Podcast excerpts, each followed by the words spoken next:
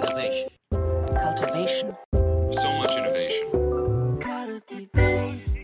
Radio. Check.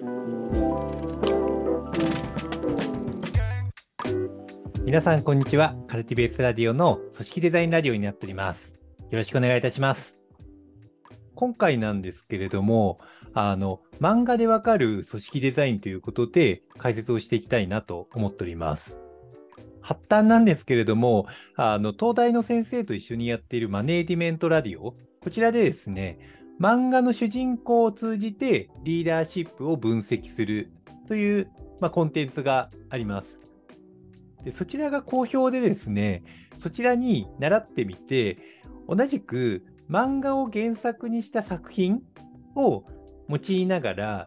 組織デザイン上で表すと、登場人物や登場する組織の組織図というのはどういうふうになるのか。はたまたそれをもし改善するとしたらどういうポイントが挙げられるのか。まあそういったことをですね、お話をしていきたいなと思っております。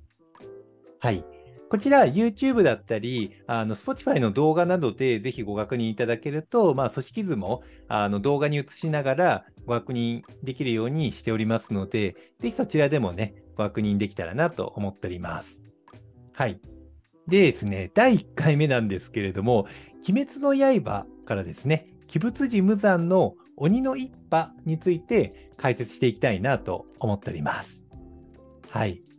まあ、こちらの鬼仏寺無惨の鬼の一派なんですけれども、まあ、無惨がですね、鬼同士が連携することを嫌っていて、連携をすると自分に対して歯向かってしまう可能性があるので、それを潰すために、組織、組織化をあんまりしていなかったっていうのが、まあ、物語上でも語られているところではあるんですけれども、まあ、じゃあ、実際それの組織図がどうなってるかということを解説したいなって思っております。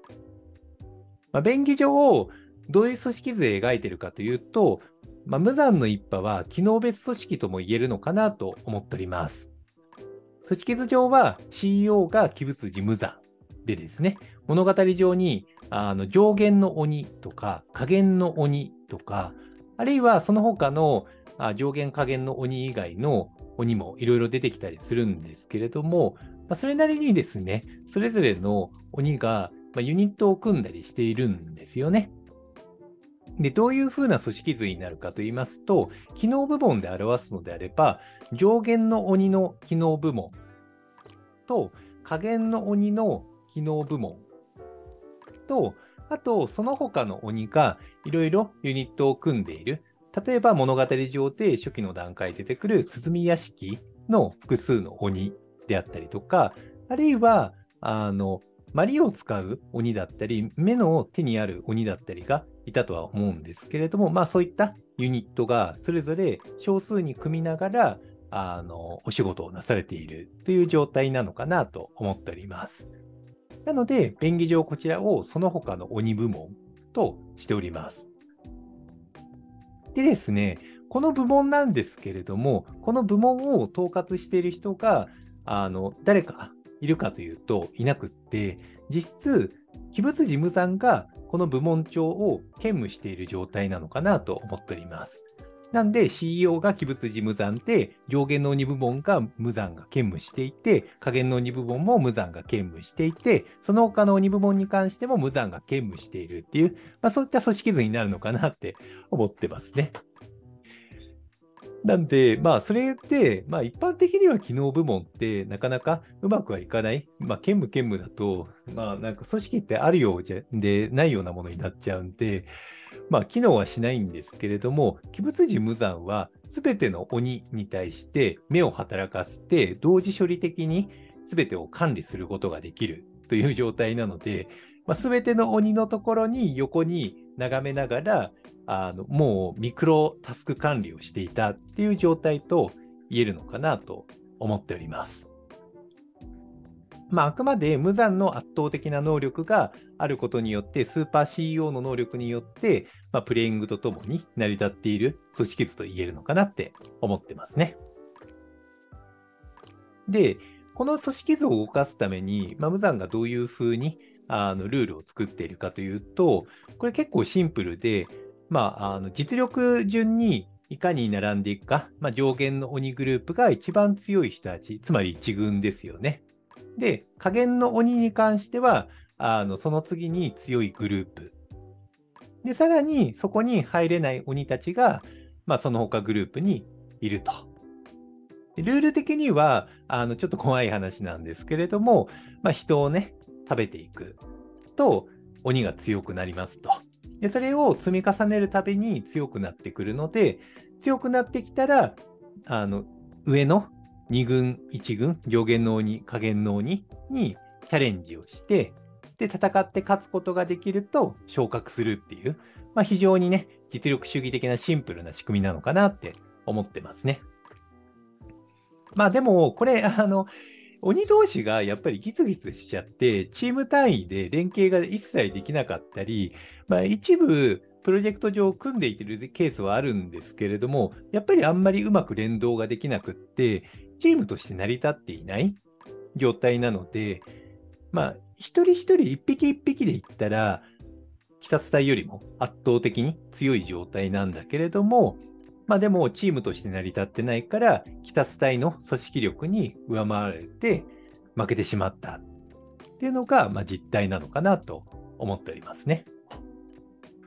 はい。まあ、これが、あの、一般的な、あの、機能別組織にはめた時の器物時無残の一派の状態になってます。でこれ、結構、あの、初期のスタートアップであったりとか、オーナー企業だと、割とある例なのかなとは思っていて、まあ、CEO が全てのマネジメントを実体的に兼務をしていて、で、ミクロタスク管理まで全部しようとして、で、全て意思決定を細かいところまで握ってしまっていて、権限上デリゲーションが一切できておりませんと。で、さらに細かいレビューまで並走してやっちゃっているから、結構ギスギスしちゃっています。で、さらに内部の評価管理のシステムだったりとか、もう、もう、オーナーの思う強そうな人、強い人、実力がある人っていうルールでやっちゃうから、まあ組織内も非常にギスギスしていて、なかなか人が育つこともなかったり、サステナブル性が薄いっていうことが、まあ、起こり得るのかなと思ってますね。なんで、これって無残が圧倒的に強いから成り立ってはいるんだけれども、まあ結構ギリギリの組織状態なのかなって思いますね。でですね、もしこれを改善するとしたらどうすればいいのかっていう話なんですけれども、実は僕、あの、鬼殺隊がそのまま参考になるのかなって思ってますね。で、鬼殺隊も結構似たところがあって、あの、昇格するためには、鬼殺隊も基本的には強い人ほど、あの、柱っていう一番優れたグルーピングになって、で、その次のグルーピングとかがあって、で、その後に、まあ、あの、鬼殺隊に入りたての人たちがいるという状態なのかなって思っています。で、そのグルーピングを昇格するためには、鬼を倒す。倒せば倒すほど昇格基準を満たして上がっていくっていう、まあ、非常に器物義務残の一派に似たあの実力順のシステムなのかなって思ってますね。ただ、あの、一点違うところとしてあるのが、まず、デリゲーションがしっかりできているというのがあります。まあ、トップである産屋敷が、まあ、実際に病弱で自分が戦える状態ではないんですけれども、基本的に彼は、まあ、司令官として、まあ、トップとしてリーダーシップは発揮していて非常に好かれてはいるんだけれども、現場には基本的には行きません。基本は全てお任せしている。で、さらに、マネージメントに関しても、いわゆる柱であったり、まあ、そういった人たちにデリゲーションをして、プロジェクトを組んで推進してもらっているという状態かなと思います。で、さらにうまくできているのが、鬼と違うのが、育成システムをちゃんと作り上げているということがありますね。まあ、引退した柱だったりが、更新の育成、つまり、まあ、鬼でいうところの一番弱いその他の鬼ユニット、この鬼に該当する新しく鬼殺隊になった人であったり、鬼殺隊の候補の人たちをちゃんと育成をしっかりしていくことによって、実力を上げていくことができる。まあ、そういった仕組みになっているのかなと思いますね。さらに、実力がそこまで上がらない人に関しては、例えば医療部隊であったりとか、広報物資部隊だったりとか、救援隊だったりとか、そういう適材適所に仕組み、あの配属をすることによって、組織をスケーラスケーラビリティを作っていくっていうこともしています。まあ、鬼、鬼の方だとそういうこと一切やってなくって、強いか弱いかしかなかったりとかするので、そういう適材適所とかは一切ないっていう状態ですね。で、ここで一つ疑問が湧いてくるのが、まあ、鬼たちは、あの、結構自分が自分がという状態で、連携が全然取れてないんですよね。非常にチーム関係がギスギスしていますと。で、鬼殺隊に関しても基本実力主義なので、あの、ギスギスしそうなんですよね。普通に見ると。で、さらに、育成を担ってる人たちもいるんですけれども、やっぱり結構、鬼殺隊って助け合ったりしてるんですけど、あそこまで実力主義だったりすると、今日は助け合いというのは起きづらいのかなって思ってますね。それでもうまくいってるのって、なぜなのかっていうと、鬼の違い、鬼との違いは明確にあって、もう鬼をしっかり倒しきることによって、鬼物事無残を倒すことによって、世の中社会をより良くするのだまあ、そういった理念がしっかりあって、それに基づいてみんな動くっていう、まあ、そういった理念に基づいてみんな動くという、まあ、文化浸透がしっかりできており、さらにそれがリーダーが語り続けることによって求心力を増しているという、まあ、つまり組織図に対してしっかり魂を込めているというのがあるのかなって思いますね。なので、鬼物事務残が改善するとしたら、まさに鬼殺隊を参考するにといいのかなって思っていて、まず、あの、鬼、部下の鬼を信じてデリゲーションをすること。上限の鬼とかをマネージャーや部門長にした上でデリゲーションをすること。で、さらに、ちゃんと後進の鬼を育成するような仕組み作りをすること。で、さらに、ミッションとしてね、例えば、鬼殺隊を倒すことをしっかり使命に置く。そのために我々が協力し合って、何とかしていこう、助け合っていこうということを、ちゃんと文化づくりをして求心力を高めていく。